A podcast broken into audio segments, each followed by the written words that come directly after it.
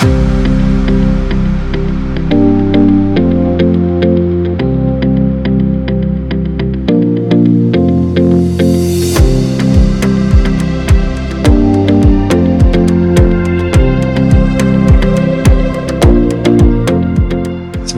הילה שמואלי, שלום לך. אהלן. long overdue, כבר מזמן אמרנו ש... שנעשה את זה.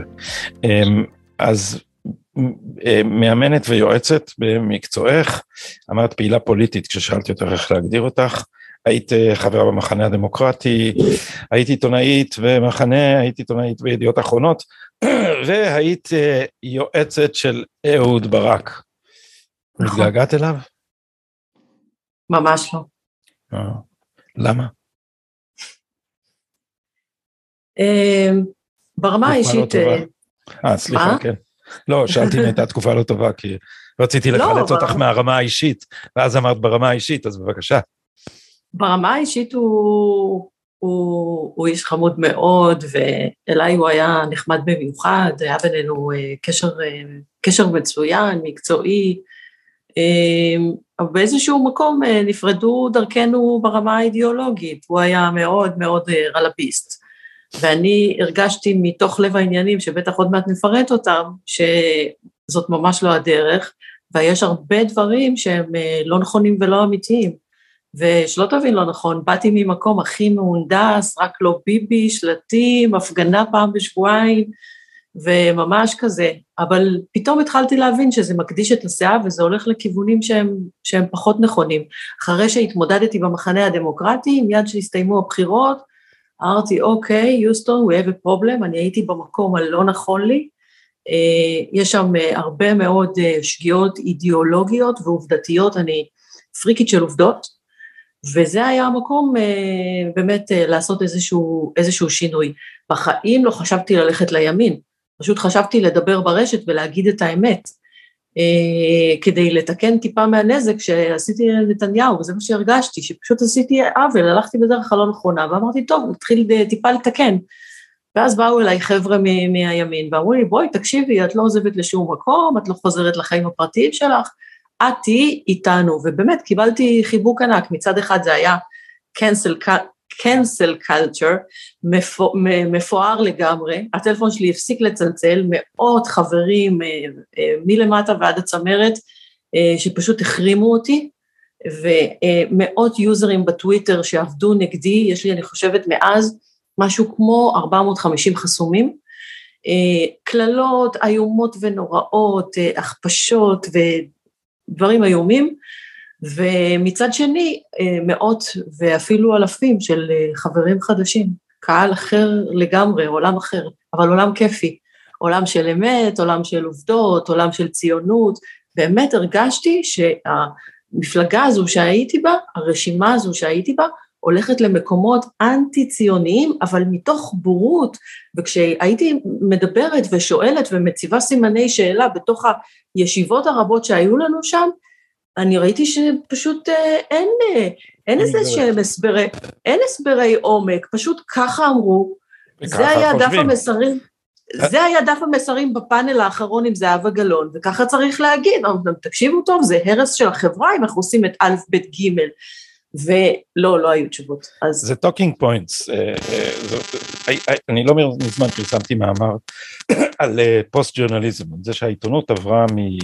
מדיווח לאקטיביזם, וקיבלתי אחרי זה הרבה טלפונים, בין השאר מאנשי שמאל, שאמרו לי, תשמע, יש בזה משהו, אבל תודה שגם בימין זה ככה, גם לימין יש פוזיציה, גם העיתונים של הימין, ואמרתי, לא נכון, זה לא שלימין אין פוזיציה, אבל תסתכלו על המפה הכללית, אתם, וככה אני עזבתי את השמאל, אתם משקרים, ואנחנו נאבקים על האמת, מה זה תיק ארבעת אלפים? זה שקר ענקי, ואיך אנחנו נאבקים בו? בעזרת העובדות. זה נכון שגם לנו יש דעה, אבל אנחנו, המגבלה שלנו זה האמת והעובדות, לכן אני מתחבר למה שאמרת, אבל בואי נצלול יותר עמוק קצת לרגע הזה, או לתהליך הזה, איך את יכולה, זו שאלה ששואלים אותי המון, אני מומחה בלענות על זה כבר, את התשובה שלי, מה, את, אני גם לא ראשון ששואל אותך, מה קרה, איך זה קרה, שעברת משמאל לימין, בתור אדם פוליטי כל כך פעיל?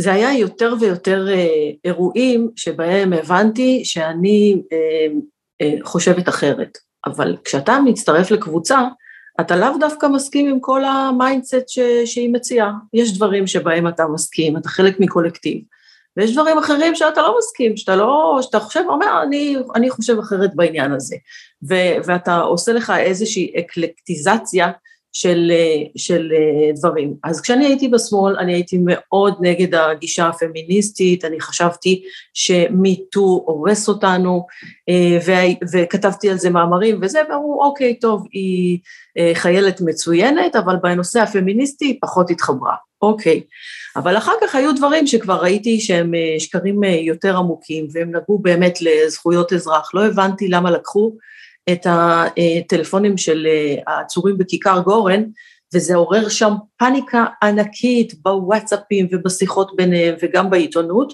אבל כשלקחו את הטלפון של יונתן אורך זה היה בסדר, לא הבנתי את זה, וזה היה א' ב' של זכויות אזרח, שולמית אלוני וכולי. עכשיו, אני אה, חושבת, ואני אני נמצאת ב, ב, ב, ב, במרחב המשפטי פלילי, בדעה שאפשר להפליל כל אדם, אם אתה מחפש מספיק טוב. כלומר, אם ניידת משטרה נוסעת אחרי כל מכונית, אז בקילומטר ה-תשעים ותשע היא תמצא אותה, עושה משהו לא בסדר. נשאלת השאלה, האם זה פלילי, אוקיי? והאם מותר לעשות את זה? כי כל הנושא הזה של הרדיפה, זה כבר לוקח את המערכת למקומות אורווליאנים. אז זה היה דבר אחד. הדבר הנוסף היה, אני פחות שומעת? שומע אותי? זה אשמתי, לא? זאת אומרת, זה היה דבר שקשור לזכויות אזרח, ולא לאוסלו שגרם לך להתנער שם? וואי, אוסלו זה, אוסלו זה סיפור אחר, אני סיקרתי אז את הפיגועים, אבל הייתי נורא נורא צעירה, ולא הבנתי מה אני, מה אני רואה ומה אני מסקרת, אבל בנקודה הזו של המשבר האידיאולוגי שאני עברתי, אז זה, היה, זה נגע בעיקר לפרשת הצוללות, פרשת הצוללות הייתה פרשה ענקית, שמתפוצצת אצל רביב דרוקר בשתי כתבות, והיא פשוט הופכת את עולמי ואת עולמם של האנשים שמסביבי, אנחנו מרגישים שגנבו לנו את המדינה, ושנתניהו הוא ראש פשע מאורגן, וכל ה, כל הדברים האלה. עכשיו, ככל שמתפתחת הפרשה הזו, אז אני רואה שהפרטים לא מתאימים למה שדיברו, אני אתן לך דוגמה, צ'ייני קיבל ארבע מאות אלף שקלים, זה היה מראש השוחד הגדול, זה היה הסכום, על שלוש שנים של ליווי העסקה. עכשיו, מה לא בסדר ולקבל? עשיתי חישוב בדקה אחת במחשב, שזה משהו כמו תשעת אלפים, עשרת אלפים שקל בחודש, על ייעוץ ביטחוני לעסקה של מיליארדים, הוא היה מפקד חיל הים, מי עוד בישראל יכול לעשות את זה? אז מה פה השוחד? היה לי ברור מהרגע הראשון שהדבר הזה ייסגר, אבל כל הזמן בתוך המערכת הזו של הקשרים והקבוצות והמפגינים, הייתה איזושהי הרגשה שעוד מעט תהיה פולו-אפ, שעוד מעט תהיה כתבה, שעוד מעט יצא איזשהו חשבון בנק, איזשהו מסמך, מישהו יגיד משהו, מישהו יגלה משהו, ואנחנו מפגינים ומפגינים ומדברים, ובעיקר הייתה אה, אה, מסכת של רכילות, שמבטיחה לנו שלנתניהו יש, ואני אומרת לך את זה גדי, מהאנשים הכי אה, רמים במדינה, שמצוטטים אה, ככה בשיחות אחד על אחד, לנתניהו יש הרבה מאוד כסף באיזשהו בנק אנונימי במרכז אמריקה, מין בדיות שכאלה.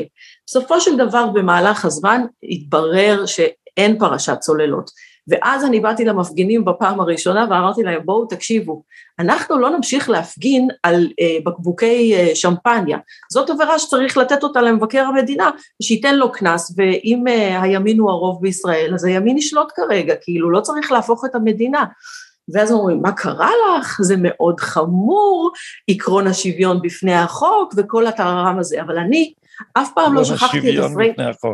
כן, המימד החמישי אף... והעקרון השוויון לפני החוק, כן. כן, ואני אף פעם לא שכחתי למה יצאתי להפגין, אני יצאתי להפגין על, הסול, על הצוללות. עכשיו, אני הייתי עיתונאית ארבע עשרה שנה, הייתי במחנה, הייתי בידיעות אחרונות מגיל עשרים, ואחר כך הייתי מהדור המייסד של וויינט, אוקיי?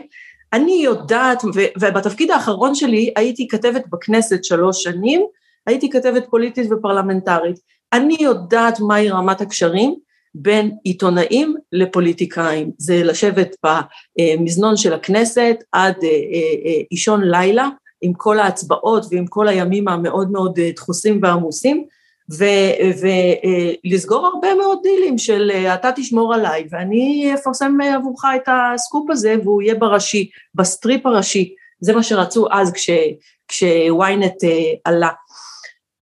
פתאום להתחיל את... היו לחצים עלייך מהמערכת, כלומר, לפחות השמועות על ידיעות אחרונות, יש רשימות לבנות ושחורות, יש רשימות חיסולים ורשימות הטבות, זה הגיע אלייך, כתבת פוליטית, צומת מרכזי בכנסת. היו לפעמים תלונות, היו לפעמים תלונות, היו פוליטיקאים שלא אהבו את הכותרת. לא, אני שואל לחצים מידיעות אחרונות ומוויינט. אתה אף פעם לא יודע מאיפה הגיע הלחץ, כי לא מציגים לך את זה כלחץ, בייחוד שהייתי מאוד מאוד צעירה. אורי, תקשיבי, האייטם היה פחות מתאים, אוקיי? אבל בעיקרון אתה יודע באיזשהו מקום, אתה יודע מה נכון ומה לא נכון. אתה יודע מי הם בני האור ומי הם בני החושך. אתה יודע מי ספק הידיעות ומי האדם שצריך לחקור עליו ומותר לחקור עליו. ואם יש לך איזשהו ליד שהוא לא מתאים, והוא פוגע באנשי שלומנו, אז אומרים, בואי תקשיבי, זה פחות מתאים, קחי כתבה אחרת, ואתה לא שם לב כשאתה צעיר. היום, אחרי חנן המיעור, והסדנה להנדסת תודעה, ומושגים חזקים כמו גזלייטינג, היום אתה מאוד מודע לדבר הזה, כשמגיעה אליך ידיעה מהימין, מהשמאל, מהמרכז, אתה אומר, רגע, רגע, רגע, מי מוציא את זה, מי מרוויח מזה, מי המקורב, האם יש פה שמות אמיתיים, אתה כבר יודע איך לנתח את זה, זה לא הידע שהיה פה לפני עשרים וארבע שנה או עשרים שנה, אוקיי? זה משהו שהוא חדש, והיום כל כלי הוא מאוד, מאוד מזוהה, אבל היום גם הכל מאוד מאוד בחוץ, אוקיי? באופן, באופן הזה יכולתי אז לא לשים לב, לסקר פיגועים, לסקר פיגועים, אתה יודע, אני הייתי כתבת חדשות, ואפילו כתבת בריאות שצריכה לרוץ בפיגועים לבתי חולים, לחדרי מיון, ולקחת את הסיפורים הכי הכי טרגיים, ולהעלות אותם לראשי בפיגועים בדולפינריום, ובקו חמש, ותקופות נוראיות, ואז אמרו שזה קורבנות השלום, ולא שמתי לב, כי הייתי מאוד מאוד צעירה, ולא היה לי את הזיכרון הכרונולוגי הארוך והעמוק, ולא שמתי לב שאנחנו, כמה שנים אחרי כן, נפלה לי התובנה, שבישראל היה טבח בתוך חברה אזרחית, זה היה סוג של בוסניה, ואנחנו נמצאים בתוך מצב, שבו רבין ממריא ל- ל- לקבל נובל, ממש בשבועיים לאחר פיגוע שכזה, אתה מבין שהיום הדברים האלה לא יכולים לקרות, כי נתניהו כתב את הרמה המדינית שלנו מחדש, אבל אז זו הייתה המציאות שלנו, ולא רק שזאת הייתה המציאות, זאת הייתה מציאות שקשרו לה כתרים, שהציגו אותה כרויאלטי, כי הציגו אותה כאיזה חברת מופת שמתגברת על אדם, והולכת אל השטיחים האדומים כאילו כלום, כאילו שזה איזושהי גבורה, אבל לא, זה היה רצח המונים ברחוב דיזינגוף. אז, אבל זה עוד היית, נשאר בשמאל, ואת אומרת, היה, כן. היה הצוללות ועניין איפה ואיפה, לקיחת הטלפונים, אז זה היה שלב הפקפוק הראשון, או שזה היה כבר גט קריטות? אחרי ש אחרי שהבנתי את מה שהבנתי והייתי במחנה הדמוקרטי, היה לי שם משבר שבו הייתה ישיבה אחת שבה באמת הייתה ישיבה מאוד מאוד קריטית של הרבה שעות, שבה רציתי לדעת מה אנחנו מציעים אם אנחנו נכנסים לכנסת, או לפחות רשימה שמעמידה כמה כמה מועמדים לכנסת, ואז דיברו על הדתה, ועוד פעם על הדתה, והיו צעקות, והיה המון המון רק לא ביבי בישיבה הזו, ולא דיברו על שום דבר מדיני. בסופה של הישיבה הזו אני יורדת לרכב שלי, נכנסת, ראש נפוח, כואב, ואני נוסעת הביתה, ואני אומרת לעצמי, עוד דקה הבחירות, ועל מה, הבחיר, על, על, על מה הבחירות, מה אנחנו מציעים? ו- ואני אומרת, אוקיי, לא, לא הייתה הבהרה לגבי שום דבר קריטי ואמיתי. על שורט בבתי ספר וקו חם להדתה, לא מנצחים את נתניהו. ואז אני ממשיכה בנסיעה, ופתאום נופל לי הסימון. אנחנו, יש אג'נדה, אבל לא מספרים לנו אותה. ואם לא מספרים לנו אותה, אז בדיוק מה שחושבים שנתנגד אליו. זה מה שקורה, אני חושבת היום. תהליך מדיני מול הפלסטינים, מול, מול גלי טרור בעוצמות, בעוצמות משתנות, וזה משהו שלא יכולתי להסכים לו, זאת הייתה אחת הסיבות. אבל הסיבה שבגללה יצאתי החוצה, הייתה חיי אדם. להיות איש שמאל, להגדיר את עצמך כאיש שמאל, זה מבחינתי לשים חיי אדם בראש הסולם. ובמהלך הדרך התברר לי שהרעיונות יותר חשובים מחיי אדם, וזה הגיע לאיזושהי נקודת קצה בכל מקום, והתקוממתי, אבל זה לא היה ברור לגמרי, בקורונה זה היה ברור לגמרי, בקורונה, כשהם יצאו להפגין בקורונה, כשהם שברו את המשמעת המדינתית, כדי שיהיה צילום אחד של הפרת חוק, כדי שכל הסקטורים יצאו ויחגגו, זה היה המקום שפשוט זעזע אותי, ואמרתי להם, תקשיבו טוב, אם אתם מפגינים בזמן מגפה עולמית, כאשר זה יכול לגרום להדבקות, ולהתפשטות של הנגיף, ו- ולפגיעה בחיי אדם, וגם להבהרה שאתם לא מקבלים את המשמעת של מנהיגות נבחרת, אז אני אצא נגדכם. ויצאתי נגדם ב- ב- ברשת כל כך חזק, שהם אמרו לי, תקשיבי, את כנראה עוברת לימין, ואמרתי, אתם יודעים מה? כן, אני עוברת לימין, ואז כל המשבר האידיאולוגי כבר היה בחוץ, וזה הכל, עברתי לימין. אבל, אבל, אבל יש המון מרכיבים של השקפת העולם הזאת, שאני עוקב אחרי זה שאת את, את מצויה בהם, זה לא שעברת לימין ו, על, על נושא אחד, זאת אומרת, אימצת גם השקפת עולם שלמה, איך, איך בנית מחדש את הפאזל, כי כשאתה עוזב, השמאל נותן תמונה, שבה יש תשובה מוכנה לכל שאלה, ומקיפה את כל התחומים, ותמיד התשובה אומרת שאנחנו טובים והם הרעים. נכון. אז, אז לעזוב את המחנה הזה, זה לעזוב המון תשובות, ולחפש תשובות חדשות. אז הייתה פשוט התאמה של כל התשובות האחרות, איך, איך הרכבת את הפאזל הימני? לא, זה קרה... הפאזל המחשבתי מחדש.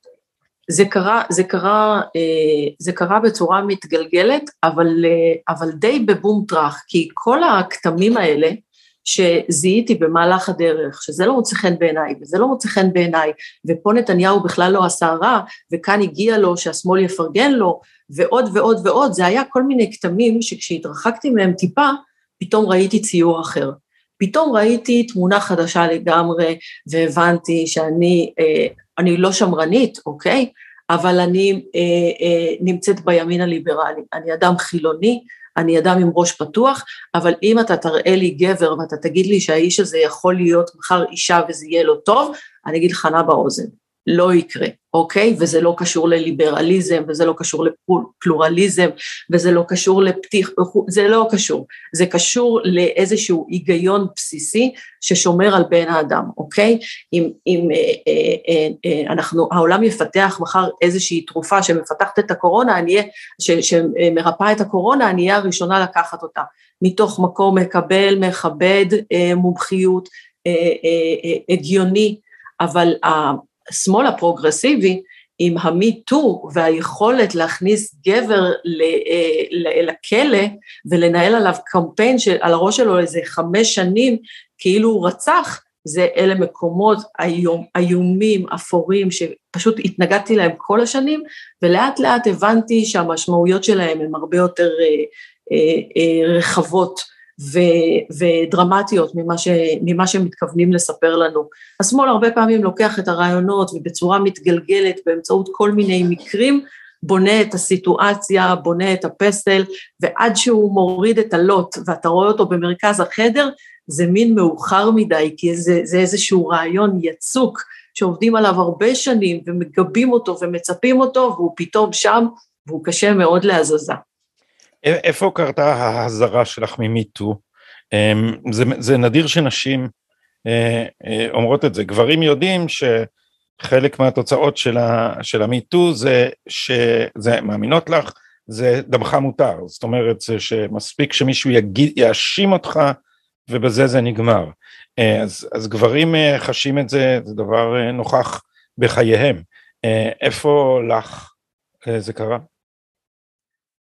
קודם כל, מבחינה, ברמה האישית, הפמיניזם שלי לא הסתדר אף פעם עם הרעיון שאי אפשר להתחיל איתי, או שאני לא מספיק עצמאית וחזקה כדי לסרב.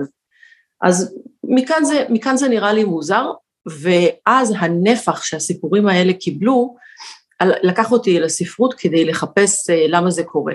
הנחתי איזושהי השערה, שנשים רוצות להיאבק על הנושא הזה של מוביליות בעבודה וטיפוס כלפי מעלה, וכדי לשלוט בשוק העבודה, הן משתמשות קצת במכשיר הזה, כדי להוריד את הגברים מעליהם ולהיות שוות, ואת זה דווקא הבנתי. התחלתי לחפש חומר בספרות, ומצאתי תימוכין, אחרי הרבה חיפושים, אצל פרופסור אווה אילוז, שאמרה שכן, זה היה מאמר מלפני כמה שנים בעיתון הארץ, שאמרה שכן, שיש נדבך של להיות שווה בעבודה, להרוויח יותר, לטפס לטופ, לשאוף, וזה המקום שבו ביטו מאוד מאוד חיוני, וקיבלתי את זה. עכשיו, ברמה האישית... מה זאת אומרת, מה קיבלת? קיבלת שמותר להתנקש במישהו בשביל להתקדם? לא, לא, לא, לא, לא. קיבלתי את זה ש... תראה, אנחנו נמצאים בעולם הזה, זה לא מנותק מהמציאות שהרבה מאוד פעמים כנשים ונשים יפות ונשים אטרקטיביות נבלמות בעבודה כי רואים אותן כמשהו מסוים, אוקיי? וכשאפשר להתחיל איתן ואפשר לשחק עם המשכורת שלהן ואפשר לעשות עליהן מניפולציות, אז גברים בהחלט, בהחלט עושים את זה וחוויתי את זה גם בעצמי. עכשיו מהמקום הזה זה נראה לי איזשהו... האם אין לזה גם צד שני שנשים גם משתמשות ביופי שלהם כדי להתקדם?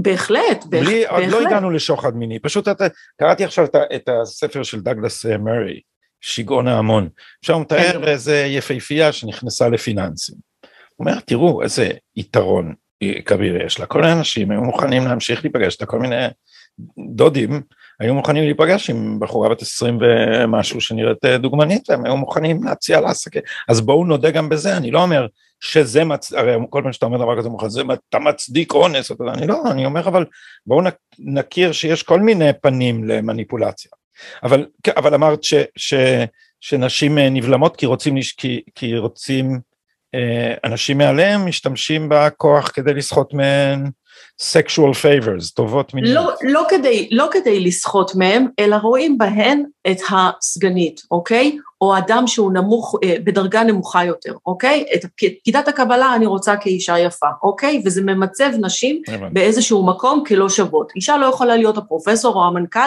אה, כברירת מחדל, אוקיי? צריכה לעבוד הרבה יותר קשה כדי, לה, כדי להגיע לטופ. עכשיו, את זה קיבלתי, אוקיי? כי, כי היום, אה, או, או יותר נכון אז, כשהתחלתי לחקור את זה לפני איזה שש או שבע שנים, אז אה, היו הרבה פחות נשים אה, בצמרת. ואז זה פגש אותי, זה פגש אותי בעבודה, דווקא לא ברמה האישית. אני אה, אז הייתי אה, מאמנת אה, קבוצות בחברות וארגונים. הייתי אה, מעבירה הרצאות אימון ותהליכים ארוכים, והייתי מחלקת את, האנש, את החבר'ה לקבוצות, ומעבירה אותם סשנים כדי להוציא מהם את ה-מאתיים אחוז שלהם.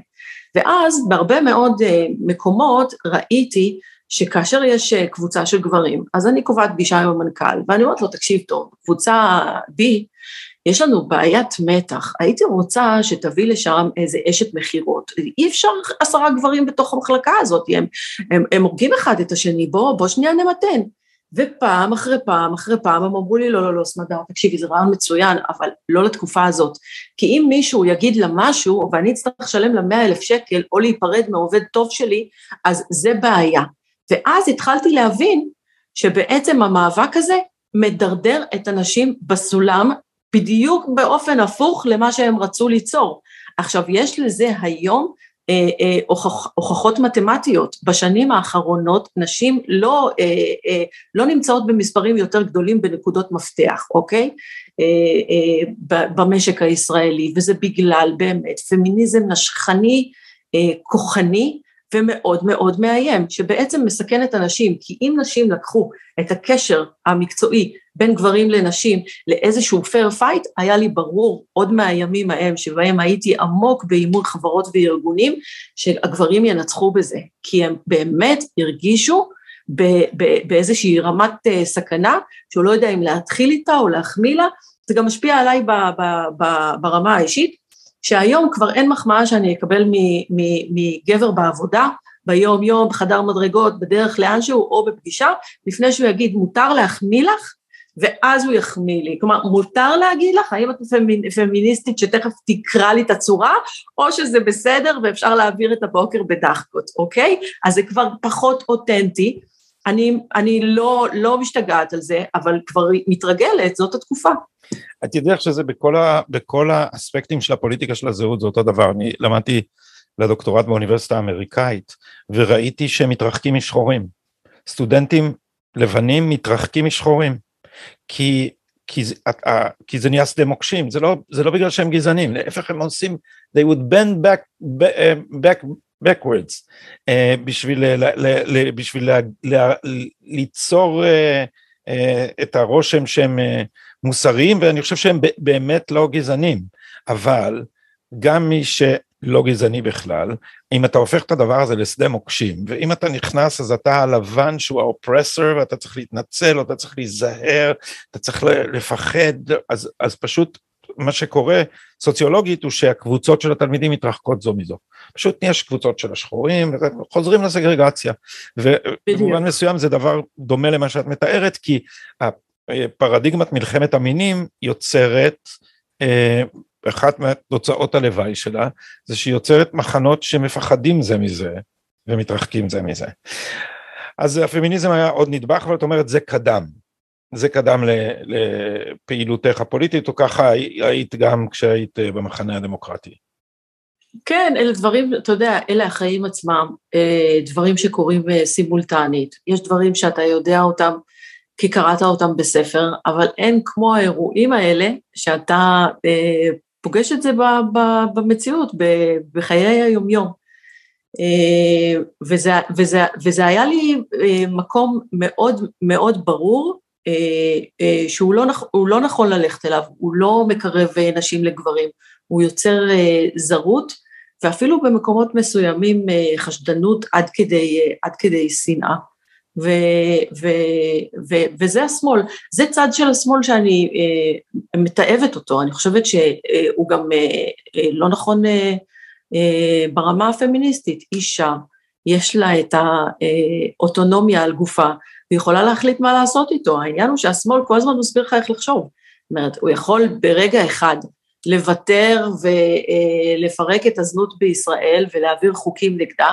ואז בתוך שנה לספר לך שזה בסדר גמור להיות פונדקאית, אוקיי? ואפילו שלוש פעמים, וזה שימוש וסחר בנשים, זה שימוש בגוף האישה, זה סחר בילדים, בעולם רואים בזה, פשע נגד האנושות וסחר מכל כיוון שהוא, ואוסרים את זה במדינות מערביות, אבל בישראל ביטלו את הזנות ואישרו את הפונדקאות, וזה באמת מגיע למצבים אבסורדים של מה יותר מזיק ממה לגוף, אוקיי? אז, אז זאת הדיכוטומיה שבלהיות מהונדס ולהגיד כן ואמן, ואז מסבירים לך שאישה לא יכולה למכור את גופה, אבל בעצם תמורת מאתיים אלף שקלים פלוס שלושים אלף שקלים, זה עובר בסדר גמור. את הולכת לפוליטיקה, סמדר, מה קורה פה? זאת אופציה סבירה, כנראה, ואני באמת בשנה האחרונה חושבת מה לעשות ברמה החברתית, יש לי איזשהו חלום להקים עמותה שתעזור לילדים, שתהיה הלתת וארגון חסד, שיתמוך בילדים בכל מה שהם צריכים, כמו שלמבוגרים דואגים לאיזשהו סל הביתה, אז לילדים, אבל זה כנראה חלום שיחכה שאני אמבוגרת. זה נשמע לי שאת יודעת, מרב מיכאלי, שהזכרת אותה בעקיפין, אמרה שהמשפחה זה המקום הכי מסוכן לילדים, צריך לדאוג להם, מדינה שצריכה לדאוג להם. לא, לא, לא, יכול להיות שזה נשמע מרקסיסטי, אבל זה בא מהמקום הזה של שפע, ודווקא מהמקום המזרחי הזה, שרוצה לחבק ילדים ולאהוב אותם, לא, לא ממקום פוליטי, אבל זה כנראה יחכה לה, לתקופה יותר מאוחרת בחיים, ובתקופה הקרובה אם יהיו בחירות, אז כן, יכול מאוד להיות שאני אתמודד. את חושבת על הליכוד? פונים אליי כל הזמן, ומבקשים ממני, תרוצי בליכוד, תרוצי בליכוד, רואים אותי בטלוויזיה, רואים אותי, קוראים אותי ברשת, המון המון אנשים, כל, כמעט כל יום, פונים אליי ומבקשים ממני לרוץ בליכוד. אני כל פעם שאני רואה את קרן ברק עושה משהו, אני אומר, אם סמדר הייתה פה במקומה, זה הכל היה אחרת. תודה. אז הליכוד זה אופציה. אם עמיחי שיקלי יחליט להקים מפלגה, כי ברגע שהוא ינסה לעשות משהו, חבורת נוכלי ימינה יהפכו אותו לחק פורש, והוא לא יוכל לרוץ במפלגה קיימת. אבל יש סיכוי שהוא יקים מפלגה משלו. את שוקלת דבר כזה? אני מעדיפה, אני מעדיפה להיבחר במפלגה דמוקרטית, אני מעדיפה, אם זה יקרה, אם תהיה אופציה כזו, אם תהיה התכנות כזו, אם באמת אני אוכל להביא את אלפי קולות, אני מעדיפה להיות, להיות בליכוד, להיבחר בצורה דמוקרטית, ולא להיות תלויה ביור מפלגה כזה או אחר, אלא באמת להביא איזשהו קול של הציבור. אני מקווה שהמפלגה תהיה דמוקרטית, אני מאוד מקווה. כן, כן, הוא קול חשוב מאוד, אני מאוד אוהבת אותו. עסקת הטיעון, אנחנו, את, אני, אחרים, זועקים ברשתות כבר הרבה זמן על המשפט המושחת הזה, על החקירה המושחתת שקדמה לו, על תשלובת פרקליטות עיתונות, על עיתונאים מתנגשים שהפרקליטות היא לצידם, זה לא ברור מי, מי מוליך את מי פה, אם הפרקליטות לא הפכה למערכת התחקירים הענקית של עיתונאי ה... התנגשות, או שהעיתונאי ההתנגשות מגישים את החקירות לפרקליטות. אז בתור מי שנאבקו כנגד המשפט הזה, אבל גם ראו בו הזדמנות לחשוף את, את המערכת, אני קורא את הציוצים שלך, מה דעתך על עסקת הטיעון? תשמע, המתגבשת, אנחנו בערב הזה שאנחנו מקליטים, כן. הייתה ידיעה שנתניהו הורה לעורכי דינו לקיים משא ומתן, עוד אין עסקה. נכון, אבל אחר כך יצאה עוד הודעה שאומרת שיכול מאוד להיות אה, שנתניהו בשום אופן לא מסכים עדיין, אה, לא, לא מסכים לקלון, וכתבים אה, די פספסו את, ה, את הדבר הזה. תשמע, המשפט עקבתי אחריו בשנה וחצי האחרונות, ו... הרבה מאוד פעמים, למרות שבאמת היה קשה לשמוע את הדברים, זאת מערכת המשפט שלנו, אנחנו רוצים לחיות במדינה של חוק וסדר, אני, אני נזכרת בימים שבהם החלטתי שאני יוצאת החוצה, ועושה את המעבר הזה, את המסע הזה, משמאל ל- לימין. זה היה כמו לעלות על טרפז, ולרגע אחד לחרוד, שאולי אני אפול, אולי אני עושה את הדבר הלא נכון, אולי תכף אני אגלה בכל זאת דברים איומים ונוראים וחדשים על נתניהו, ואוי ואבוי, איזו טעות אני עושה וזה. ואז בכל זאת עשיתי, כי כבר בדקתי ובדקתי ובדקתי, והייתי אפויה ומבושלת, וידעתי שהוא לא כל מה שאומרים עליו, וזה היה באמת נקודת חרדה.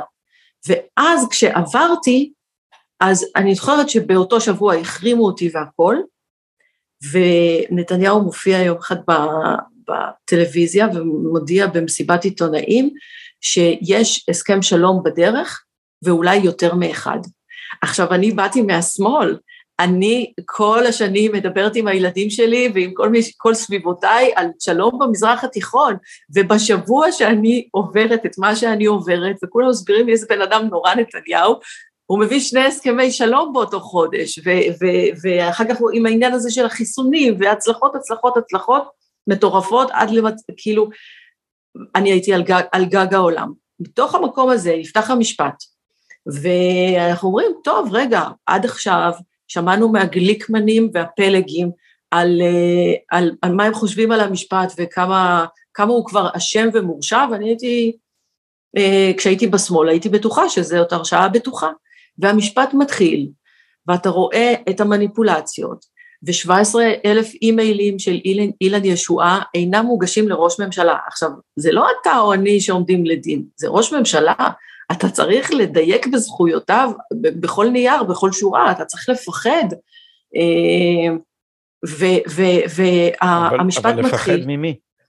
זהו, לפחד ממי, ופתאום אתה מבין, נתפסו משקרים, זה לא מזיז להם, נתפסו עבירות, לא מזיז להם, המשנה לפרקליט המדינה לענייני מיסוי וכלכלה, נתפסת בעבירת מיסוי וכלכלה. עבירות נדל"ן. לא, אומרים לנו אחר כך, זה עבירות ברף נמוך, זה לא נורא, היא נחקרת, היא עונה, אין לי מושג, אין לי מושג, כאילו איזה קונסיליירי מדבר מגרונה, וזה הכל בסדר, כי מה יקרה להם? מה יקרה להם? מה יקרה לפרקליט שעושה? מה יקרה לרוד דוד? כלום. כן. וזה מחנה השמאל שטוען לשוויון בפני החוק, אני לא ראיתי את השוויון הזה אצל שופטים ופקידי משפט בכירים, היא עוברת עבירות נדל"ן, הדברים האלה מתפרסמים, אני עומדת מול זה ומשתאה, איך הדבר הזה יכול להיות, איך אפשר לתבוע את נתניהו על בקבוק אלכוהול, ולפצל דירה בלי לשלם מס הכנסה, לדווח על זה, או בכלל לגשת למכרז שהוא לחבר'ה צעירים שאין להם אף דירה. שההתחייבות במכרז הוא לגור, לגור שם, וזו לא הייתה הכוונה של בני הזוג. או להיחקר, או להיחקר בתור אשת משפט בחירה, שגם נמצאת בתוך המצב המסוים הזה, תחת המיקרוסקופ, תחת העין הציבורית. שום דבר, לא, אפשר לנסוע לאפריקה בשימוע, אני רוצה רק לתקן את דבריי, זה לא נכון שלא יקרה לרות דוד כלום, המשפט שמתנהל מול רות דוד, הוא על דברים שהיא עשתה אחרי שאת ה... בפרקליטות, הפרשה החמורה ביותר, כנראה פרשת השחיתות החמורה בתולדות ישראל, רוד דוד קברה אותה, פרשת השחיתות ברשות המיסים, החומר לגבי סגירת התיק הזה, בוער, נעלם מהפרקליטות, ואיש לא ייתן על זה את הדין, מי מנע הקמת ועדת חקירה לבדוק את זה? את רוצה לנחש? שי ניצן, לא? מעליו? איילת שקד.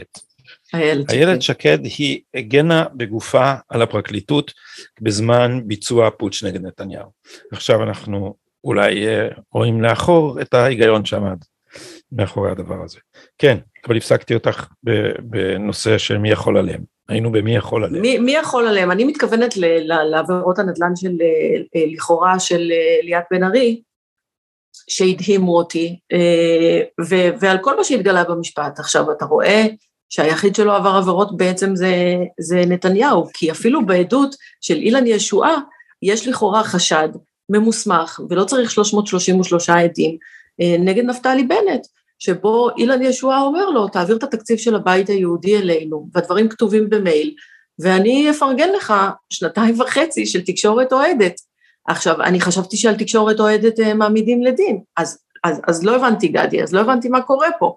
זאת אומרת, במשפט של נתניהו, נפתלי בנט במסמכים, אבל את נתניהו אתה לא רואה באף מסמך מופלל, אפילו ניר חפץ אומר, תקשיבו, אין לי שום דבר פלילי על, על נתניהו, אז למה אתה את מדינה? אני לא יודע, עצרו אותי, חתמתי. אז, אז ה, ה, הנקודות האלה, בחיים לא חשבתי שאני אעבור מסע כל כך פרדוקסלי, שהוא כל כך הפוך, שהוא כל כך יקום מקביל ממה שחושב השמאל, כי השמאל סבור בעקבות תקשורת שוחטת, קטלנית, ומאוד מאוד עקבית בסיפור שלה, שנתניהו הוא ראש ארגון פשע, אבל ברגע שאתה מסתכל על הדברים, אתה אומר, בוא'נה, זאת תפירה לגמרי, ואני רוצה לא לדייק את זה, מותר בחברה דמוקרטית, שיהיה עיתון שחושב ימין, ושיהיה עיתון שחושב שמאל, ככה זה היה מאז קום המדינה, ככה זה היה במבשר, אבל ככה זה היה גם בעל המשמר, והדברים האלה הם היום אה, אה, תחת אה, חקירות אה, פליליות, אוקיי? לפתוח מיילים של עורך ראשי, ולהציץ בהם, או לראות מה כתב ראש הממשלה, או איזה פתקים, ומה הוא גרס, ומה הוא אכל, זה, זה להביא אלינו, להזמין אלינו, פוליטיקה פחות טובה, כי אנשים טובים, בציבור, שאומרים, רגע, המשמעות של להיות פוליטיקאי, זה אומר שהיום אני אלוף, והיום אני גיבור ישראל, ומחר אני פשוט אשפה, ומה שכותבים עליי ברשתות, ובזה ובזה, זה כזה וכזה, בעקבות אה, אה, מסע שיימינג פוליטי, אז אני, אז אני לא רוצה להיות שם, ו, ו, ואז אנחנו בהכרח מזמינים אנשים מאוד מאוד בינוניים לצמרת, זאת, זאת, זה תוצר הלוואי הכי משמעותי, שקובע שהדור הנפילים איננו, אבל אנחנו רק יורדים ויורדים, בגלל אנשים עם סטנדרטים מאוד נמוכים שאומרים, טוב, יאללה, מה יש לי להפסיד? אני אלך, אוקיי? אז, אז בקשר לעסקה עם הקלון, נתניהו, אני חושבת, התייאש מהמערכת הזו במובן מסוים, אחרי שנה וחצי של תצוגה שבה הוא הוכיח שלא נפל רבב במעשיו, הוא כבר לא מחפש את האמת, כי הוא יודע שפסק הדין של הציבור הוא חלוט לגביו, מי שאוהב אותו, אוהב אותו, מי שמאמין לו, מאמין לו, ומי שלא, לא, ולכן הוא רוצה להחליף את האמת ואת הצדק ב- ב- בסוג של ודאות, כי אנחנו רואים שהמערכת הזו אכזרית, ומה היא יכולה לעשות לאנשים. עכשיו, אם הוא יסגור עסקה, אני, אני אתמוך בזה, משום שהוא במרכאות סבל מספיק, אני אצטער מאוד מאוד בשביל מדינת ישראל, כי הוא באמת המגן העיקרי שלה, ואני לא חושבת שהימין יעבור בקלות רבה את העברה הדורית. נצטרך לעבוד קשה כדי שזה יקרה. אני מתנגדת נחרצות שהמילה קלון תופיע ליד שמו. אני חושבת שאנחנו נהפוך את עצמנו באמת ללג ולקלס, גם ברמה הבינלאומית. Uh, הרבה אנשים בגלל השם המפוצץ uh, של נתניהו, זה name drop uh, מטורף uh, בהרבה מאוד מדינות בעולם, בארצות הברית, ואני יודעת שהיום כבר חוקרים את המשפט ו- ואת ה- את הדרמה הזו שבין המשפט לפוליטיקה בישראל, יכתבו על זה דוקטורטים, ואם הם חושבים שהם יודעים לעבוד על ציבור השמאל, על ה-עשרים אחוז פה, זה לא אומר שזה יעבור בעולם. בעולם מתחילים לפרסם עלינו פודקאסטים וסרטונים, ו- ו- ו- ולצחוק על הדמוקרטיה המהותית שלנו, אוקיי? שמחסלת מנהיגים בסדר גודל הזה. זה, זה מבאס אותי. אבל הם לא יסכימו בלי קלון, סמדר, הרי המטרה שלהם זה להרחיק אותו מהשלטון. זה לא, הרי לא מדובר פה ב... לא היה שוחד, לא, זה לא תיק שעוסק באמת בפלילים, זה שימוש בחוק הפלילי, כדי... להדיח. לפגוע בנתניהו. אני הבאתי את דעתי שזה אירוע עיתונאי יותר מאשר משפטי, זה לא נועד להגיע לבית המשפט, וזה לא נועד להרשעה, זה נועד לספק חומר השמצה, חומר בעירה מספיק לדגלים השחורים ולעיתונות, כדי ללבות את סינת נתניהו לדרגה כזאת שהיא תפגע בו אלקטורלית. אבל יש פה, אני... אז, אז הם רוצים, הם, הם, מה שמעניין אותם זה לא צדק, מה שמעניין אותם זה הדחה. למה שהם יסכימו בלי קלון? הם לא יסכימו. אני אגיד לך למה הם צריכים להסכים בלי קלון. יש uh, יותר מדי uh, מומחי משפט, ויש פסיקות עבר גם של פגץ וגם של המחוזי, שדנו במושג הזה קלון לעומק. הקלון הוא לא מושג משפטי, הוא, הוא uh, מושג uh, מתחום המוסר, והוא בעצם אומר שנפל פסול מוסרי, בהתנהגות של אדם מסוים, אוקיי? זה בעיקר קורה כאשר, קראתי על זה קצת, אנשים לא יכולים לשלוט ביצריהם, או דברים כאלה, ואז יש קלון. כאן, הקלון הוא קלון פוליטי, אתה פשוט רוצה להדיח אותו, אתה אומר לו, בוא, חיסל, המערכת המשפט תתחסל, כי התיקים ריקים, ארגזי ההוכחות ריקים, ולכן צריך לסיים את הביוש הזה, זה טוב לפוליטיקה, וזה טוב ל, בעיקר למערכת המשפט. וזה, וזה המקום שבו אתה רוצה כאילו לחתוך הפסדים לכל, ה, לכל הצדדים. נתניהו לא רוצה ללכת לכלא בגלל טעות מאוד מאוד גדולה ואגו של המערכת, והמערכת לא רוצה לגרור את התיקים האלה שנים ארוכות קדימה. אבל אם גדי לא הרשעת אותו באופן אמיתי, כי שנה וחצי אנחנו מתרשמים שאין שם כלום ושום דבר, ואנחנו מקשיבים לשידורים, אנחנו רואים את האולפן הפתוח, אנחנו רואים את פרויקט שלוש מאות וחמש עשרה, אנחנו יודעים מה נעשה שם, ואפשר יהיה לחקור את כל התמלילים גם לאחור, הם קיימים. אז על מה, אז על מה הקלון? על מה הפסול המוסרי? הרי יש פה אדם שהוא מעל שלושים שנה בחיים הציבוריים, והוא לא הפסיק לעשות למדינת ישראל. ככה אנחנו רוצים שהוא יסיים? זה, זה, זה מדהים. הימין ייקח את זה למקום של אלתלנה, כשבגין עומד על הספינה, ורוצים, ולא רוצים לתת לה להיכנס ולאגון, זה פשוט יהיה ככה, ו, והיום אני חושבת שבעבר היו כל מיני ויתורים של הימין, שמחל על כבודו כשהאשימו אותו ברצח רבין, רבין, ושמחל על כבודו שאלתלנה הייתה מופע לחיסול הדמוקרטיה בימי הראשונים של המדינה, כשהיא בכלל עוד לא הגדירה מי ומה. היום הימין לא יוותר, ואם הדבר הזה הוא קורה יחד עם קלון, זה יהיה, זה, זה יהיה שבר מאוד מאוד גדול, הם לא ישחררו מזה. הייתי מאוד מאוד נזהרת שם. אז מה, מה יקרה? אני חושבת מה יקרה באופן כללי? מה יקרה ב... מי ינהיג הליכוד? מה, איך? אני חושבת, אני חושבת שאנחנו קרובים לעידן של סיום תקופת נתניהו, ככה זה נראה לי כרגע בערב הזה, אני חושבת שזה יהיה בלי קלון, אני חושבת שזה יהיה בלי קלון, אדם שהוא הביא ארבעה הסכמי שלום, שריפה את המדינה הזו, מספר אחת בחיסונים בעולם, מכל מדינות העולם, עשה באמת, הביא לכאן הישגים מופתיים, פנקס קבלות מלא ותפוח, לא, לא צריך לסיים ככה את החיים הציבוריים, אנחנו כבר יודעים שהתיקים תפורים, יהיו על זה, לאט לאט תהיה הכרה בשמאל לדבר הזה, זאת, זאת תהיה אמת מקובלת, כשתעבור השנאה וכשנתניהו לא יהיה חלק מה, מהמפה הפוליטית, יהיה מקום לאמת שתצמח, ועדיף שלא, עדיף שלא, עדיף שזה לא יסיים ככה. איך את מדמיינת אז את המשך המאבק של הימין על השלטון, אם וכאשר זה יהיה אה, בלי נתניהו? אני בדיוק אה, קודם חזרתי מצילומים אה, בערוץ ארבע עשרה, וישבנו שם בקפה ודיברנו על זה, כולם אמרו הימין לא, לא מתפרק, אבל אה, תהיה מלחמה, כי באמת לא ברור מי ה... מי הקודקוד, תהיה עכשיו התמודדות בין שווים. נתניהו היה אה, פוליטיקאי לא רגיל, הוא היה רמה בפני עצמה, הוא פוליטיקאי ומדינאי ברמה בינלאומית, עם קשרים ברמה אחרת, עם יכולות אה, אינטלקטואליות ברמה, ברמה אחרת. היום יש אה, בשד, ב, בשדרה, בצמרת, אה, כמה דמויות מעניינות, אה, אבל אה, אנחנו, עוד לא יודעים, אה, אנחנו עוד לא יודעים מי כך, ו... בכלל המופע הביזרי הזה, שבו נפתלי בנט יכול לקחת בשישה מנדטים, עם התנהגות ליצנית ומשונה, את רשות הממשלה, שעד היום זה היה מגדל, מגדל השן, שיש לשאוף אליו, ופתאום זה, זה לא כזה, קצת מוזילה את המחיר, זה יהיה משחק קצת יותר פשוט לאנשים להתמודד.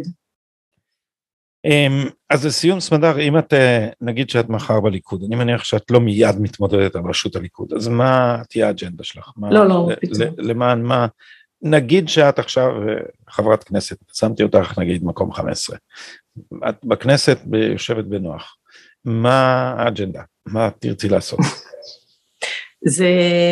זה יהיה משולב, מאוד, הזכרתי מקודם ילדים, ולמרות שזאת אג'נדה לא מאוד פופולרית, חדר הוועדה לזכויות הילד הוא תמיד הכי אחרון והכי בצד, זה משהו שמעניין אותי לעסוק בו, משום שילדים במהלך השנים שמתי לב שהם לא מצביעים לכנסת, ולכן הרבה פעמים הזכויות שלהם נרמסות, אף אחד לא מדבר על זה, זה חומר למין מועצת תלמידים, אבל אולי בגלל זה... זה באמת הוא נכון של המצב, כי... אני שומע למשל שהסמכות ההורית והסמכות המורית נמצאת בנסיגה, והמצוקה של הילדים נובעת מזה שיש להם יותר מדי זכויות, שילד יכול להגיד להורים שלו, זכותי, והזכות הזאת הולכת ומתרחבת. תראה, אלה דברים שהם כבר נוגעים לאג'נדה הורית, של איך אדם סוברני לחנך את ילדיו. הבן שלי לא מזמן התגייס לצבא, ואני חינכתי אותו בדרך הפלורליסטית הזאת, שלי יש דעה, תאמר לי את דעתך, אנחנו נתווכח, ומי שיותר הגיוני, אנחנו נלך בדרכו, ובאמת היה פייר פייט, והרמוניה, הרמוניה אמיתית בבית. בקשר לזכויות ילדים, אני חושבת שיש מה לשפר, יש הרבה יותר לתת, אם אתה אה, הולך לבתי הספר, אז הרבה פעמים אני, מאוד כאב לי לראות שדברים שלמדתי בבית הספר, בחטיבת הביניים, לפני שלושים, אה, שלושים ושתיים שנה, אה, אה, זה פחות או יותר אותו חומר היום, הדברים שם לא מתקדמים, יש הרבה יותר לעשות, יש הרבה יותר לשכלל, יש הרבה יותר אה, אפשרויות לתת שהמערכת יכולה לתת. יש הרבה אה, יותר תוכניות למגדר. יש הרבה יותר תוכניות לאזרחות והרבה פחות תוכניות להיסטוריה יהודית. הרבה דברים קוראים בבתי הספר. אמר לי חבר שהוא בשנת שבתון מאמריקה, אמר, תשמע, האינדוקטרינציה הפרוגרסיבית באמריקה, בבתי הספר, היא נוראית. גם בבתי הספר שלנו היא נוראית, אבל למזלנו, בתי הספר שלנו לא מלמדים כלום, הם פשוט לא אפקטיביים, אז לא קורה כלום. אולי חלק מהבעיה זה שהסמכות של בתי הספר פחתה, לא שהתוכן השתנה. תשמע, אבל זה, זה המצב היום. אם אתה עבדת כל השנים על זה שהקול של הילד יהיה אינדיבידואל ועוצמתי ויוכל לנצח ויוכל להנהיג, אז התוצאה של זה היא באמת, היא באמת המקום הזה. אבל